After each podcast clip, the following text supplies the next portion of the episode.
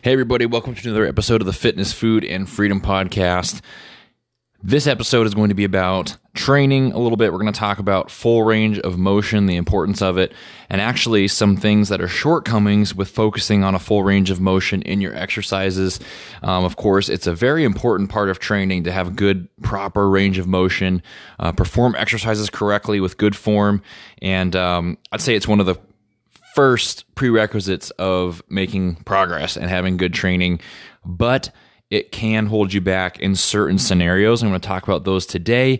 Um, of course, that doesn't overshadow the importance of focusing on good, proper mechanics, doing exercises correctly, and training with good programming.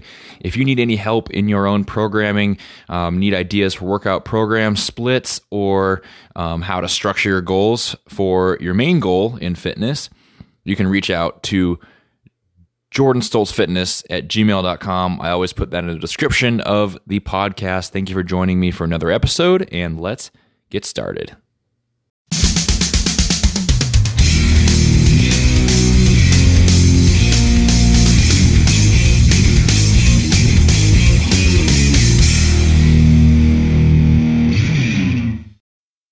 All right, everybody. So I do think it is very important to kind of start this episode where I'm talking about shortcomings of full range of motion, mentioning how incredibly important it is to perform exercises correctly and focus on full range of motion just because I'm doing an episode on the shortcomings and kind of where it holds you back in your whole progress in fitness and training doesn't mean it's not an important aspect. And like I said in the intro, it's a prerequisite to progress. I think it's super, super important to perform exercises correctly.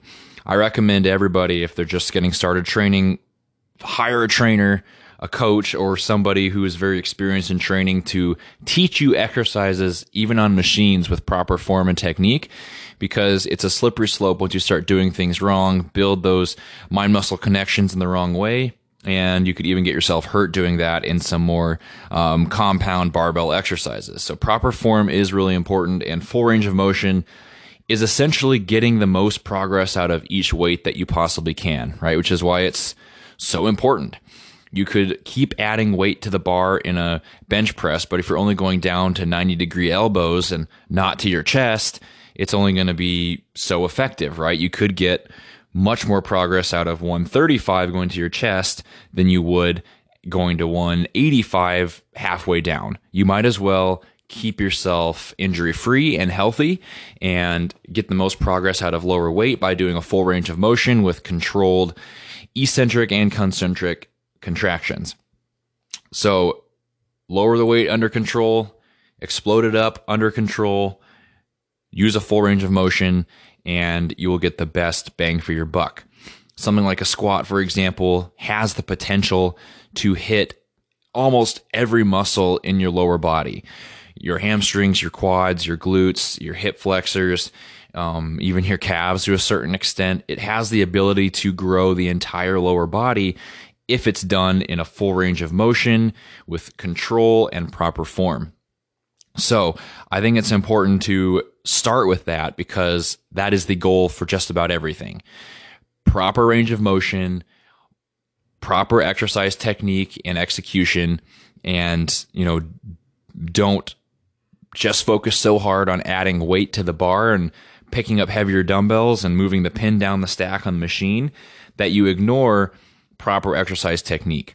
Full range of motion, very, very important, can't be overlooked. However, there are some shortcomings which I want to do this short little episode on today. There's three of them that I have. Two of them are quite related to each other.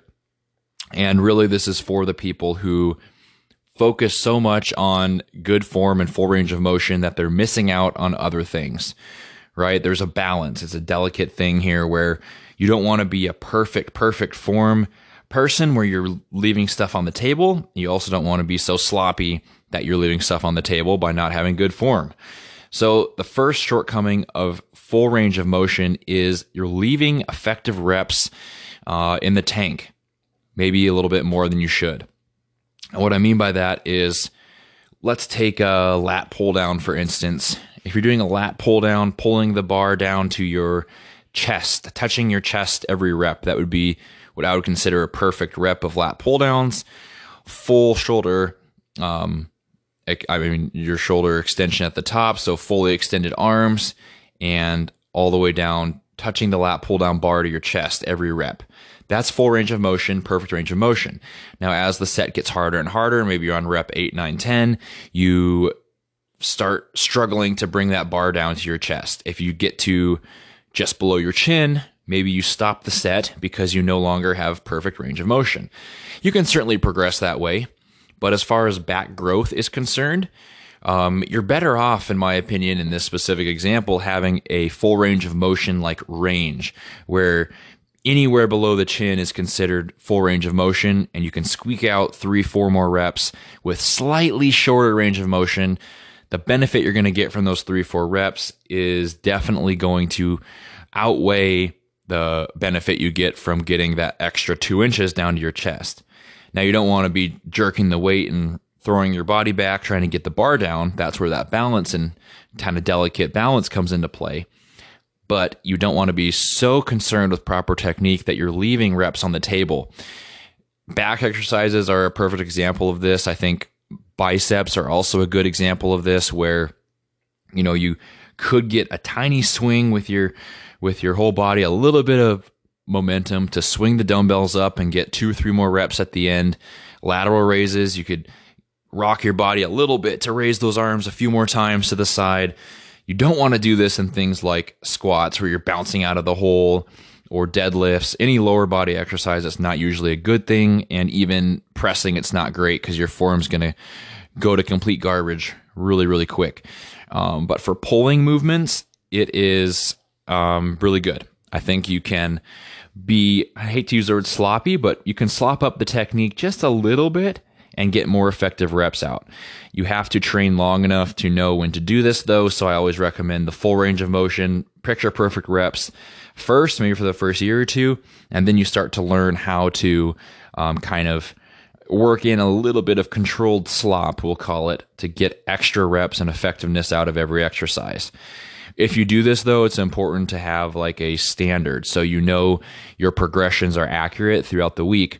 What I mean is, um, you're doing bicep curls, for example, and swinging the dumbbells a little bit on the last two or three reps. Make sure it's a similar amount of swing and only for the same amount of reps every time.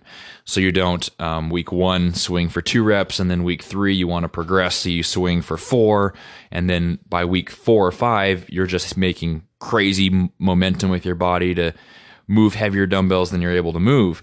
What that's what we don't want. What we do want is a little bit of extra reps squeezed out in the same way every week, and we increase the weight from there. And the second thing that is a shortcoming of full range of motion and is kind of related to this last one I talked about is a decrease in intensity is very, very possible.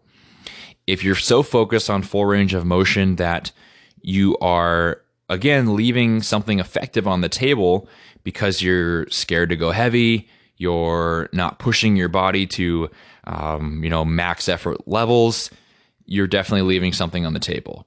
So we don't want to uh, I'll use an example of let's say a squat because that's where people really cut range of motion, of motion short in my experience.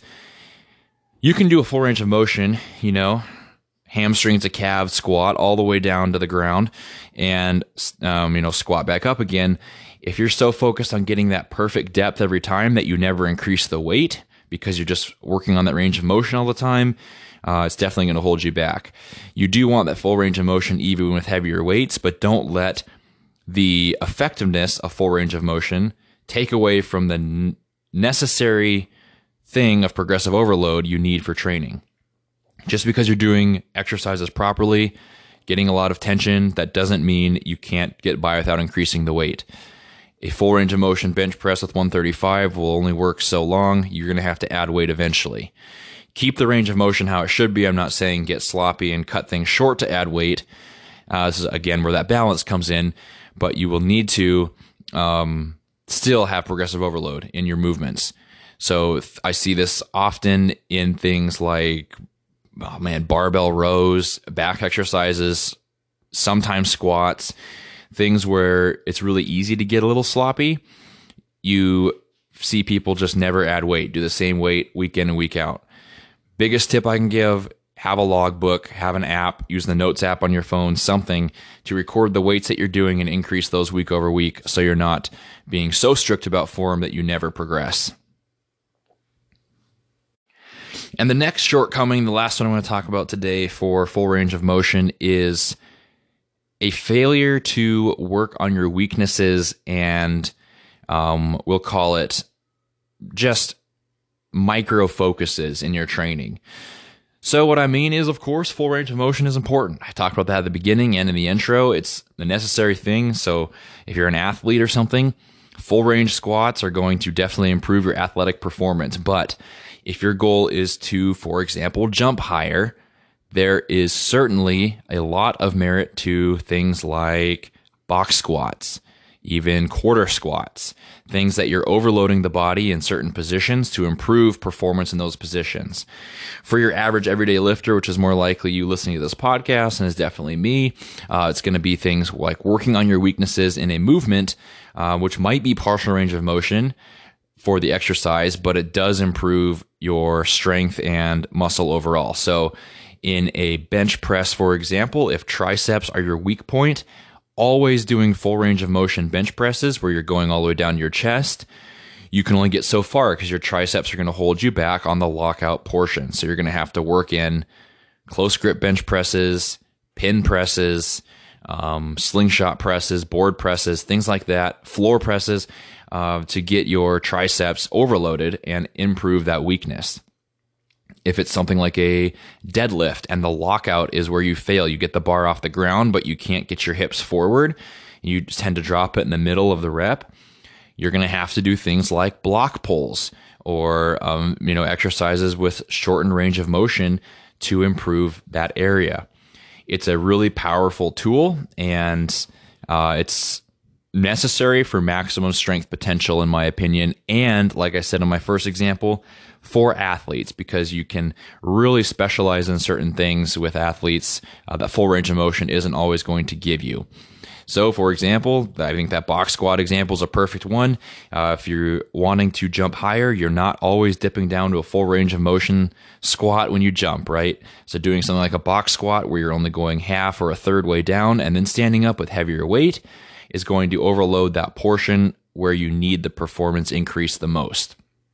So don't become so married to full range of motion that you ignore some things like athletic performance and working on your weaknesses that could really take you further.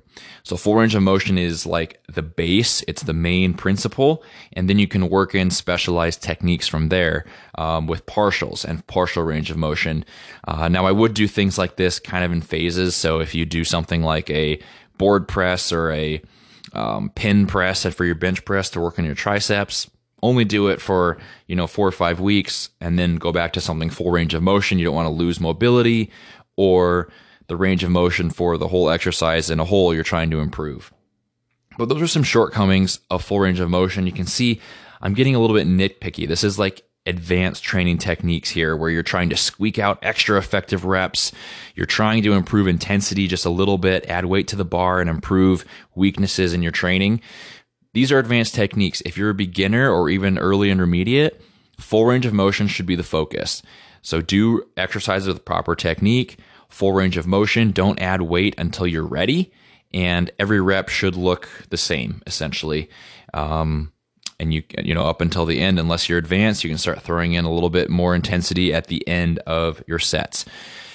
It's a fun thing. I think it's fun to experiment with. I think the important part is to have a standard. So every rep looks like X until you get to a certain point, then it can look like Y, but never get to Z, for example.